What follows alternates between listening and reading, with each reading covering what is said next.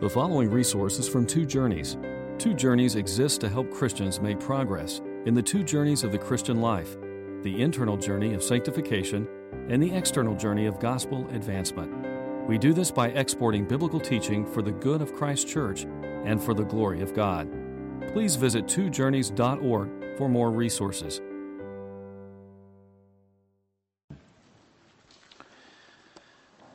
Turning your Bibles to the Gospel of Mark. We continue our study here today in the text you just heard Ira read, Mark 2 13 through 17.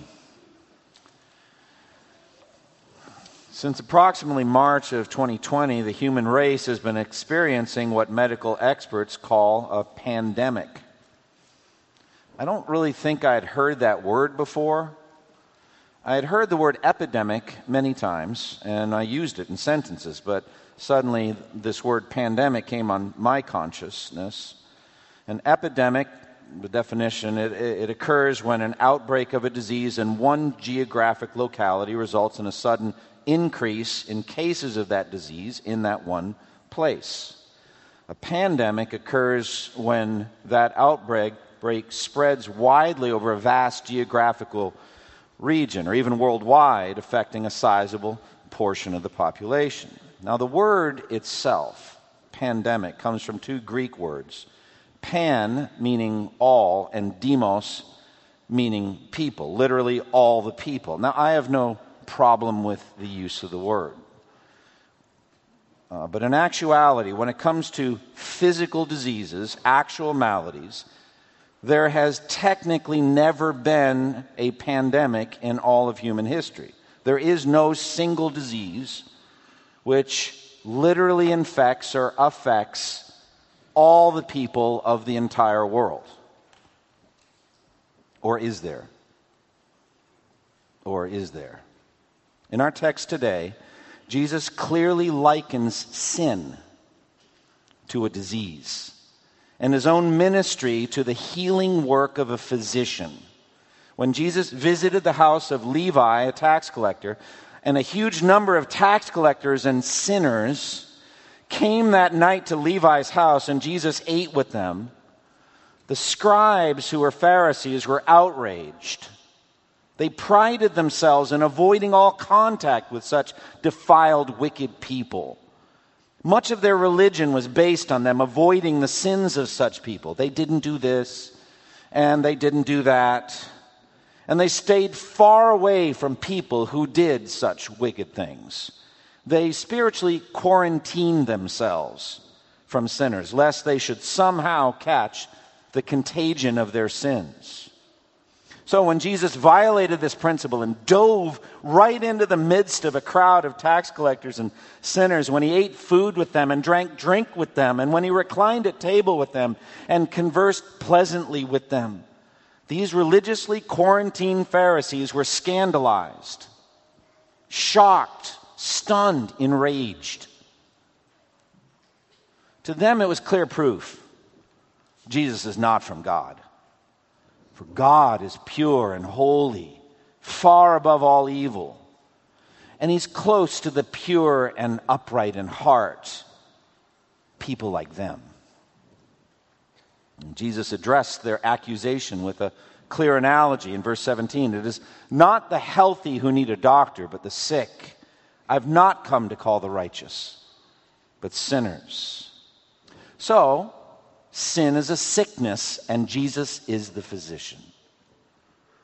Okay, let's go back to the way I began my sermon with a meditation on the word pandemic. I said there's never been historically a true pandemic in the literal sense of the etymology, a physical disease, an actual malady that has swept through the entire population of the world. Perhaps the most famous is the Black Death, the bubonic plague, which ravaged three continents from the year 1346 to 1353. We read of whole towns being wiped off the face of the map by death.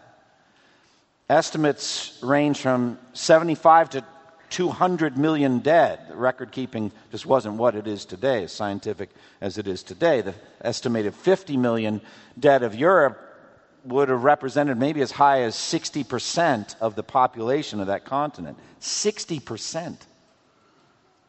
that dwarfs any other medical tragedy in all of human history. but it's still not 100%. There really is only one pandemic, and that is sin. The Bible tells us that all people, the entire human race, sinned in Adam. Romans 5:12. Therefore, just as sin entered the world through one man and death through sin, and in this way death came to all men because all sinned. So we sinned positionally in Adam. Entire human race. All human beings are conceived in sin, born in sin, steeped in sin from infancy, confirm their sin as soon as they understand right from wrong in the existence of a holy and good God who demands that they love him and serve him with every fiber of their being, every moment of their lives, and that they love and serve their neighbors as themselves. As soon as every solitary human being understands right from wrong, they begin their evil career, their career in sin. All of us.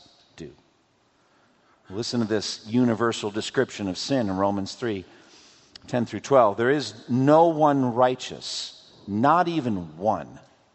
There is no one who understands, no one who seeks God. All have turned away. They have together become worthless. There is no one who does good, not even one.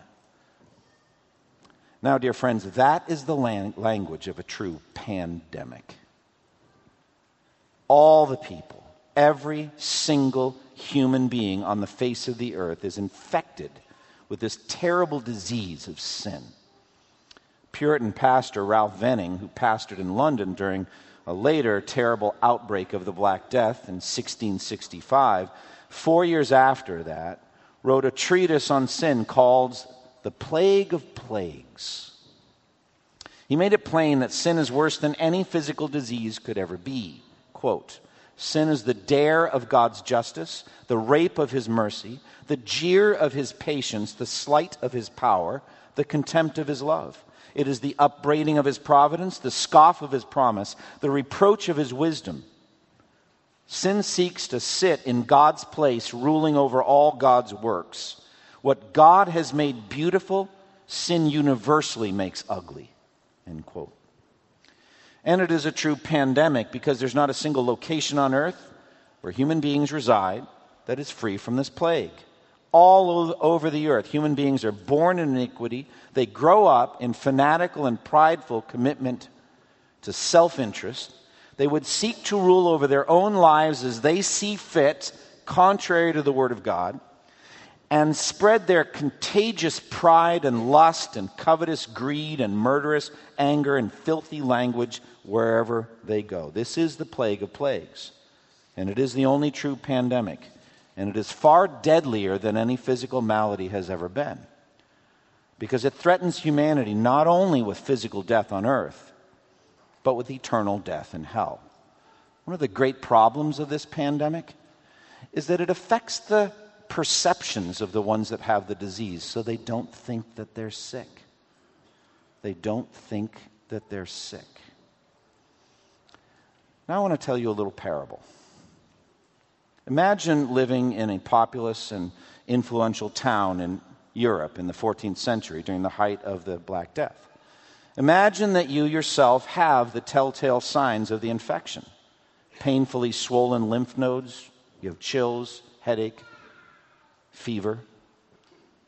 A few hours later, it develops into tissue bleeding and intense abdominal pain. You stagger out into the street and you see every member of your family looking just like you. So also all your neighbors. And as you stumble down the street, you see every tradesman and merchant slumped by his shop with the same telltale signs all over their bodies. But suddenly you hear a call summoning all the citizens of the town to assemble. You recognize the voice. You make your way to the town center, and there you see the prince, the son of the king, and he's standing straight and tall, strong. And he's holding aloft in his hand a flask. It's got a liquid in it. And he cries aloud, Hear ye, hear ye, all ye members of this noble town. You are all stricken with a dread disease and will shortly die if you're not immediately healed. Now I have come with your cure. If you'll allow me to pour this elixir down your throat, you will be cured immediately. But this cure is only offered to those who know they are sick. Hope rises in your heart. You look around to your friends and your family member, and you say, Let's go and be healed. But one by one, they turn their faces away and they all say, I'm not sick, I'm fine. You're stunned. But you're determined you have no other choice. You can't imagine that the prince, a kind and wise man, would be lying to the people. You join in a, a, small group of obviously sick people waiting your turn. One by one, those ahead of you open their mouths, and the prince pours the medicine down their throats, and immediately they're visibly improved, strengthened, revived. They jump to their feet. Soon their skin becomes ruddy and obviously healthy again. Now at last it's your turn, and you open your mouth, and the medicine flows in. You feel a surge of energy within you, and you know, you know you have been truly healed. You can feel it in your body. The prince then walks through the town holding the same flask aloft. A small entourage of newly healed people follows in his train. He cries out, Here's the cure. You need only to come and drink, and you'll be healed. But most of the people in the town turn away saying, I'm not sick. You speak to your friends, neighbors, even beloved family members. But the disease seems to have affected their minds. They're delusional. They say, I know I, I, feel a little weak and I have a few sores on my skin, but everyone has that. I mean, look around. Besides, look, I can stand up. I can, I can walk. I'm not cough, coughing much. I, I can pick up a pitcher of water and lift it high. I'm fine. I don't need that. Friends, I wonder if this is what the world looks like to the angels who look down on our sin sick human race as the gospel makes its way around the world. I especially wonder at some people who think they're good enough people not to need a Savior like Jesus. This sermon flows from a text that addresses that very issue. Last time we saw Jesus' amazing authority to forgive sins. You remember four friends lowered the paralyzed man down through a hole in the roof that they'd made with their own hands. They unroofed the roof. Remember that? And they lowered the paralyzed man down, and it says in Mark 2 5, when Jesus saw their faith, he said to the paralytic, Son, your sins are forgiven. And when Jesus' enemies heard him say that, they thought in their hearts, who is this man? He's blaspheming. Who can forgive sins but God alone? Jesus knew their thoughts and said to them, Which is easier? To say to the paralytic, Your sins are forgiven, or to say to the paralytic, Get up, take your mat, and go home. But that you may know that the Son of Man has authority on earth to forgive sins. And he said to the paralytic, Get up, take your mat, and go home. And he got up in full view of them all, picked up his mat, and walked out. So Jesus proved his greatest power the power to forgive sins. In the language of the pandemic I've been describing, Jesus has the cure to the deadliest disease that's ever faced the human race the disease of sin. He has absolute power of God to forgive all of our sins for all time. But now, in this text today, we're going to see the only people he will forgive in the language of the pandemic, the only people this great physician will heal are those who know that they are sick with sin. All right, my first point. The great physician calls a sick sinner. Look at verses 13 and 14. Once again, Jesus went out beside the lake. A large crowd came to him, and he began to teach them. As he walked along, he saw Levi, son of Alphaeus, sitting at the tax collector's booth. Follow me, Jesus told him, and Levi got up and followed him. So, the location of this particular story is out by the seashore, the Sea of Galilee. The huge crowds that followed him were so overwhelming, as we saw last time. This is why they unroofed the roof.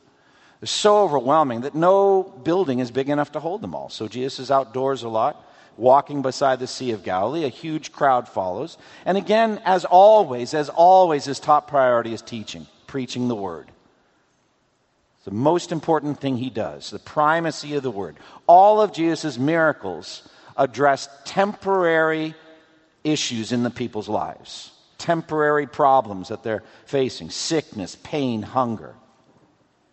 But the ministry of the word addressed the root issue, the state of their souls before Almighty God. Preaching of the word alone addresses the real problem, the root of the issue. And as he's walking along, he meets a man named Levi, Levi, the tax collector, as he walked along. Jesus is constantly moving from place to place, constantly walking. This gives me a picture of a, of a spiritual pilgrimage that we're on. We're moving from here on to another place. Jesus said, You know the way to the place where I'm going. They said, We don't know where you're going. How can we know the way? Jesus said, I am the way and the truth and the life. No one comes, comes to the Father except through me. So there's a sense of Jesus is walking along and he's calling on us to get up and follow him. We're going somewhere, we're going to heaven on the beach of Normandy, D Day, June 6, 1944. And some of that coastline along the north of France, the troops landed in sections of beach that were completely prepared to repel the invasion. Every square inch of the beach had been pre sighted, was under the constant assault of precision artillery and machine gun fire. There was not a single safe place on that beach. And if they stayed there by the water's edge, they would most certainly die. So it is when it comes to following Jesus. You can't stay where you are, you will most certainly die. So he's walking along, he says, Follow me. And that's what happened with Levi, son of Alphaeus. He's walking along, he says, Le- sees Levi sitting at the tax collector's booth, and he, and he calls him. As a master calls a disciple, as a king commands a subject, Follow me. And instantly, Levi gets up and follows him. Now imagine what the crowd must have thought. Tax collectors are among the most despised people in the world. Tax collectors. Roman conquest inevitably led to taxes. It was their spoil, the ongoing plunder and spoil from them conquering that part of the world. And the tax money flowed into the Roman coffers and made the Roman emperors rich and enabled them to transform the city of brick into a city of marble, Caesar Augustus boasted. The actual collecting of the taxes was handled locally. Herod Antipas was responsible to Rome for a certain load of taxes every year. Herod then recruited by selling tax collecting franchises to Jews who were willing to buy them. Now, this was a lucrative business. The tax collectors were protected by the power of Rome. To touch them was to incur a Roman death sentence on your head. So they were inviolate, couldn't touch them. Now, the tax collectors were required for a certain tax quota, and anything beyond that amount was theirs to keep. So, obviously, the system was rife with corruption. And they could get very wealthy, but the social cost was very high. They were seen to be traitors all over the world. Tax collectors are seen to be traitors to their neighbors and their countrymen, but especially among the Jews, because there's a theological side to it. That was the promised land they were living in. The land had been promised to Abraham and to his seed forever. The Romans, therefore, were seen to be interlopers. Therefore, later in Mark's gospel, some are going to come to Jesus in Mark 12 with this question Is it right to pay taxes to Caesar or not? Should we pay or shouldn't we? This is a question. So, how much worse than Jewish tax collectors collaborating with this oppressive Roman regime? So they're almost despised as much as lepers, maybe in some ways worse than lepers. They were declared officially spiritually unclean. They couldn't come to the temple. If you went to their house, you were unclean. And to make matters worse, tax collectors, being barred from the religious life of the Jews, mostly gave up on being pious at all.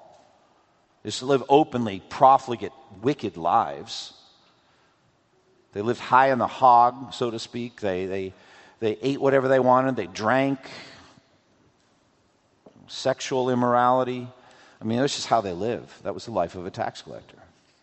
And every night they would feast, they would get together and feast. And so Levi, son of Alphaeus, was a tax collector. Now, what did this call from Jesus mean? Well, he's calling Levi, who we know as Matthew, that's his Greek name uh, to follow him as a disciple. So So imagine the stunned reaction of the crowd. Everyone undoubtedly knew Levi and they hated him. More importantly, though, Jesus knew Levi because he knows all people. He knows what's inside someone's heart. He knows that Levi is ready to follow him, ready to be set free from sin. And Levi undoubtedly knew who Jesus was. Jesus was known by everyone. He undoubtedly would have heard of all of these healings and these amazing teachings. Now, Jesus was calling on Levi to get up and burn that bridge. He was not going to be able to go back to the tax collecting office. Somebody else would come and take his place. To follow Jesus meant that the world had become dead to him and he to the world. Now, Levi certainly didn't understand all that at that point, but he would. He would learn that foxes have holes and birds of the air have nests, and the Son of Man has no place to lay his head. He's burning that bridge. But Levi lost the world and gained his soul. Gained his soul.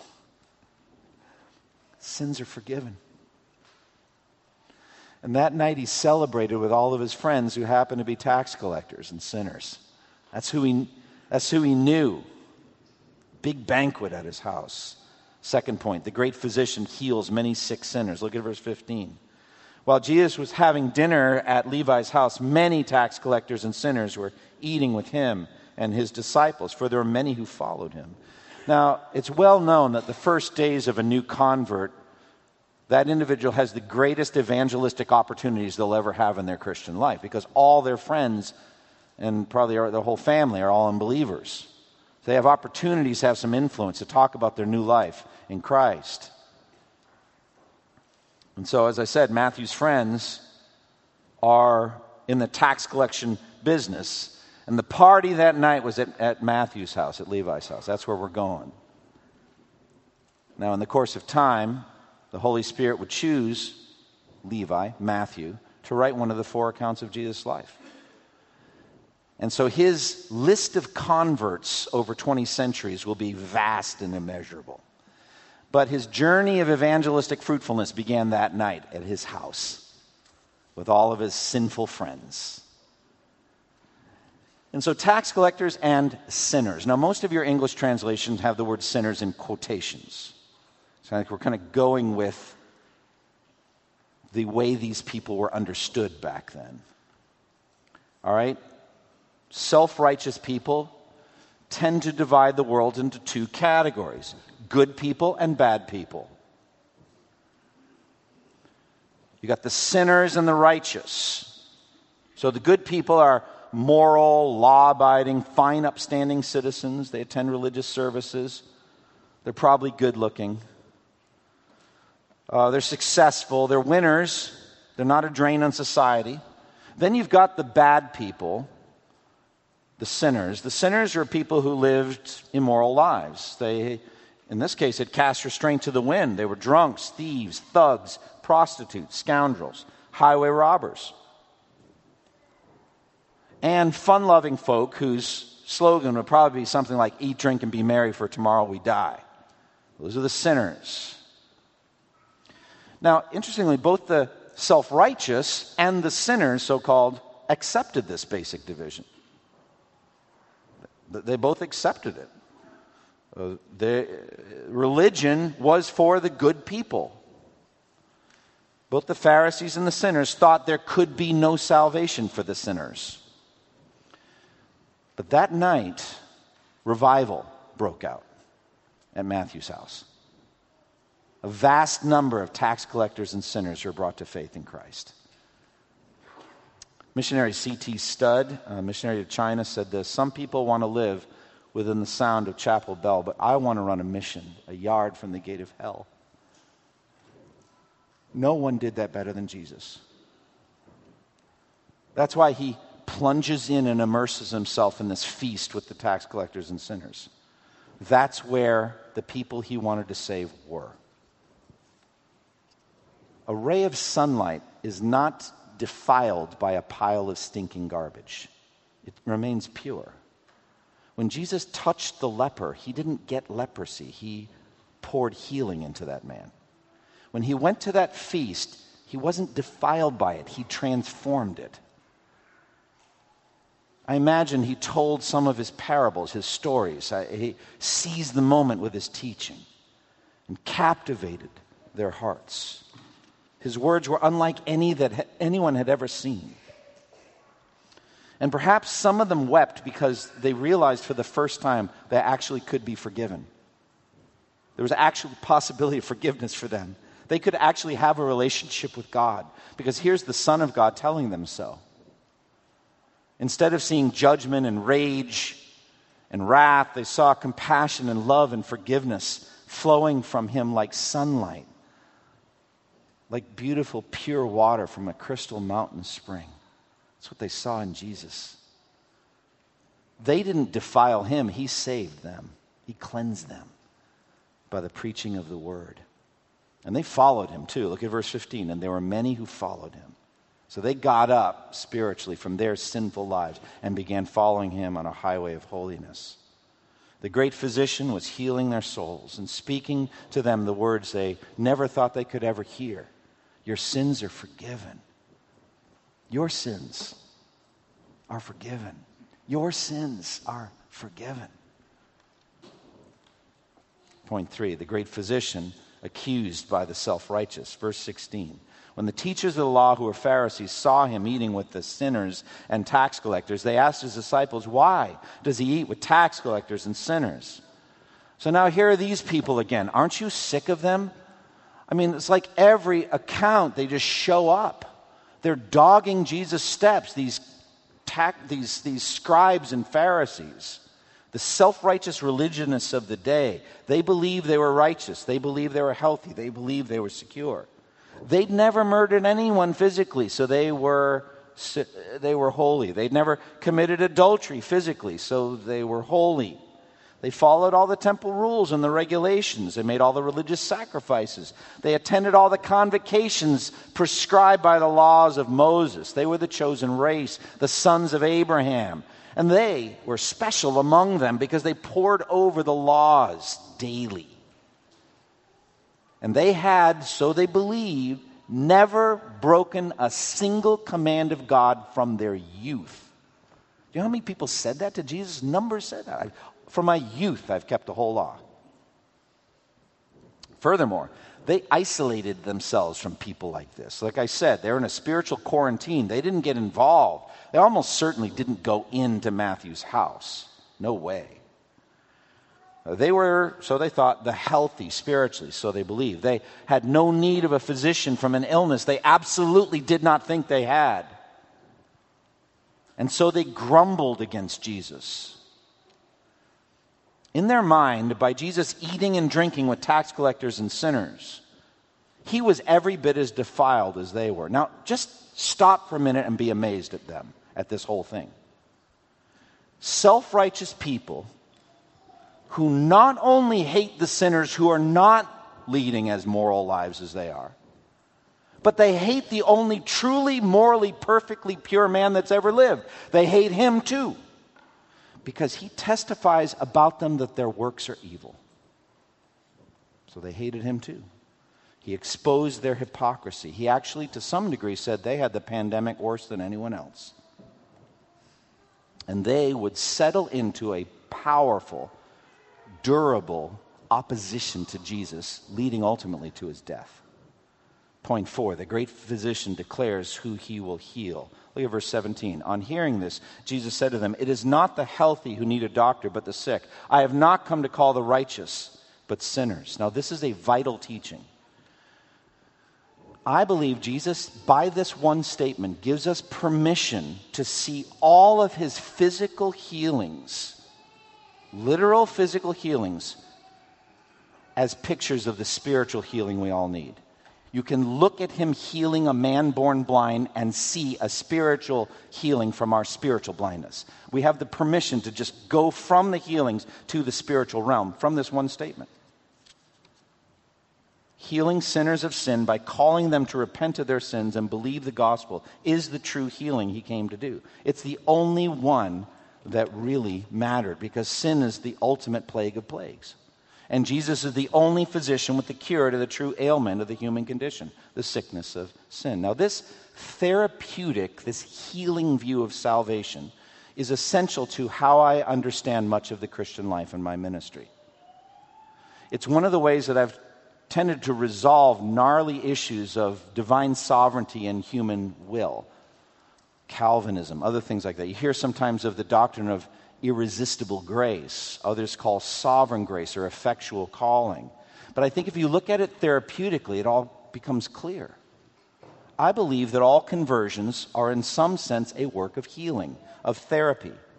Let's look at the healing of the man born blind. The eye was crafted by God to see light.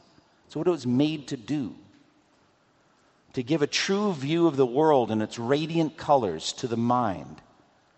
When someone is blind, it is a clear violation of God's original purpose for that exquisite organ, the eye. When Jesus healed the man born blind, when he healed his eyes, then his sight was restored and he saw as God intended. Light flooded in. And Jesus said, when, your eyes are good, your whole body will be full of light. Light, it just worked, it flooded in, and he saw beauty and color. In the same way, our souls, our hearts, were meant to appraise things, comprehend them, evaluate them, and then be attracted to the good and repulsed from the evil, like God.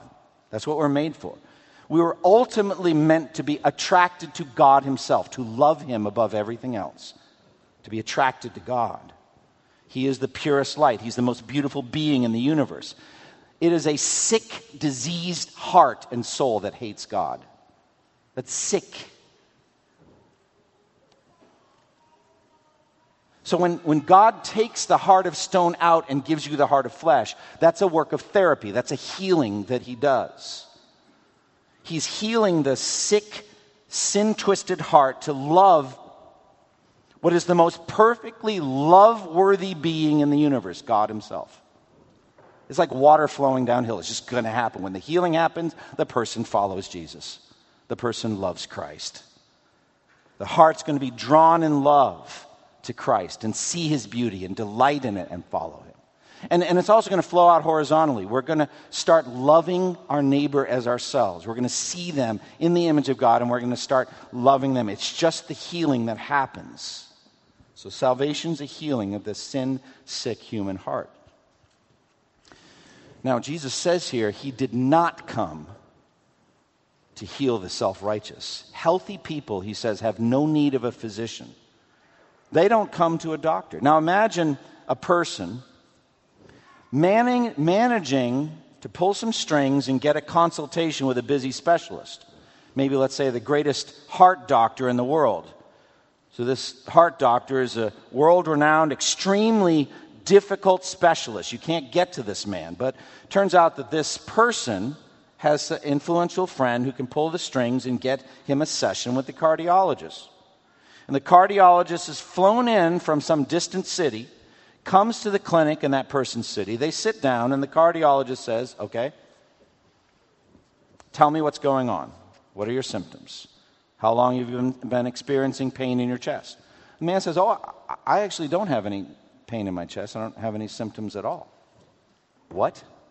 Oh, no, I'm, I'm in fine condition. I think actually my cardio is the best part of my body. Well, what do you want me for? What am I here for then? That makes no sense at all. Why did I fly here to talk to you? If you're not sick, you don't need me. So Jesus said that. If it's, it is not the healthy who need a doctor. But then look at the second devastating statement he makes here I have not come to call the righteous. Jesus came from heaven to earth. He came into the world for a purpose. He came from heaven to earth to do his Father's will. He entered the world of suffering and sin and death. But he did not come because the world was fine as it was before he got here. He did not come for the righteous. He didn't come from heaven to earth to tell you how wonderfully righteous you are. It's not why Jesus came, not at all. He did not come for people who don't think they need a Savior. Essential to everyone's salvation by Jesus Christ is this that they admit that their heart is sin sick and twisted. As Jeremiah 17 9 says, the heart is deceitful above all things and beyond cure. Who can understand it? Christ cannot do anything for these self righteous scribes and Pharisees who consider themselves healthy spiritually, pure, and free from sin. He didn't come for them. Who did he come to heal? Look at verse 17. It's not the healthy who need a doctor, but the sick. I've not come to call the righteous, but sinners. So, what you need to do right now you need to ask the Lord to show you the depth of your own sinfulness. And the way He does that, that diagnostic of the soul, is the law of God. By the law of God, He probes us all. The Ten Commandments are designed to reveal the corruption of the human heart. The tenth commandment, you shall not covet, shows that the desires of the heart matter. And then Jesus feeds those back into the issues of anger and lust and shows he's not just looking at the outside behavior, he's looking at the attitude and demeanor of the heart. And we have all broken the Ten Commandments. And we violated the two great commandments. We don't live every moment of our lives in loving service to God or in service to others. We are sin sick. So ask the Lord to show it to you. Cry out against yourself. Declare to Jesus that you are prideful and lustful and covetous and selfish. Acknowledge patterns of anger that would be murderous if they weren't restrained by human laws. Admit every natural bent of your life is to feed your stomach and your pleasures and have people honor you and elevate you and have your body pleasured and your ego stroked. Ad- admit that you do not love God with every fiber of your being and admit with Paul the depth of the sin problem. Romans 17, 7:15. I do not understand what I do. For what I want to do, I do not do, but what I hate, I do. We're called to repentance. In Luke, there's an extra little phrase added. Luke 5, 31, 32. Jesus answered them, It is not the healthy who need a doctor, but the sick. I've not come to call the righteous, but sinners to repentance. To repentance. Sin is willful rebellion against Almighty God. Jesus is calling on sinners to repent, to hate the sin, to grieve over the sin, and turn away from it. Jesus is saying he will pay the penalty for our past, present, and future sinfulness by the shedding of his own blood on the cross. To repent, then, is to cry out against ourselves, to know we don't deserve to lift our eyes to heaven, to beat our breasts and cry out against ourselves and say, What a wretched person I am. Who will save me from this sin? Be merciful to me, O God, the sinner. It is to resolve to hate our sins and grieve over our sins and forsake our sins and fight against our sin for the rest of our lives by the power of the Spirit. This is the person that Jesus heals and he does heal completely. So, with the joy of Levi and his tax collecting friends, we can leap for joy. We can know that the holy judge of all the earth has looked upon us and declared all of our sins forgiven. The great physician has looked upon our corrupt, sin sick souls and is determined to heal them. And when he is done saving us, we will be 100% healthy for all eternity, conformed to his heart. And so the great physician is now calling each one of us. So admit that your heart is desperately sick. Get rid of the normative view in the world I am basically a good person. Get rid of that. Scripture removes that. You are not basically a good person. See yourself in the text. Say, I am one of the sinners at that feast. Trust in Christ to heal your soul of sin. And then understand, unlike the physical healings Jesus did, remember those seven elements of the healing, like universal, instantaneous, all of that? Let me zero in. The healing of our souls is not instantaneous. The forgiveness of our sins is instantaneous. But God wills a long, progressive healing of our souls from sin. Do you remember that healing we'll get to, God willing, later, in which in Mark 8, he heals a man in stages. Remember the blind man? And he spits on his eyes and touches him, and he says, What do you see? He said, Well, I see people, they look like trees walking around. Then Jesus touched him again, and the scripture says he saw everything clearly. Was Jesus just having a bad day? I mean, just the healing. I mean, what happened? So we all, that happens to all of us. It happens to the best of us. That's not what's going on, friends. He intentionally healed him in stages. Do you see everything clearly? Or do you see through a glass darkly?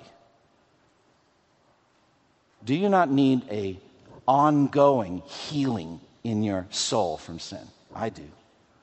Isn't that why you're here today? Jesus has the power to heal your souls completely.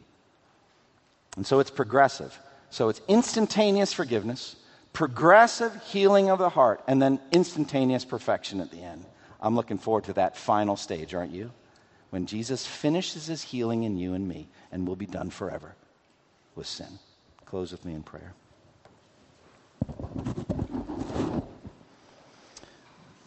Lord, we can't thank you enough for this statement that you are the physician of our, of our souls. It's not the healthy who need a doctor, but the sick. I have not come to call the righteous, but sinners to repentance.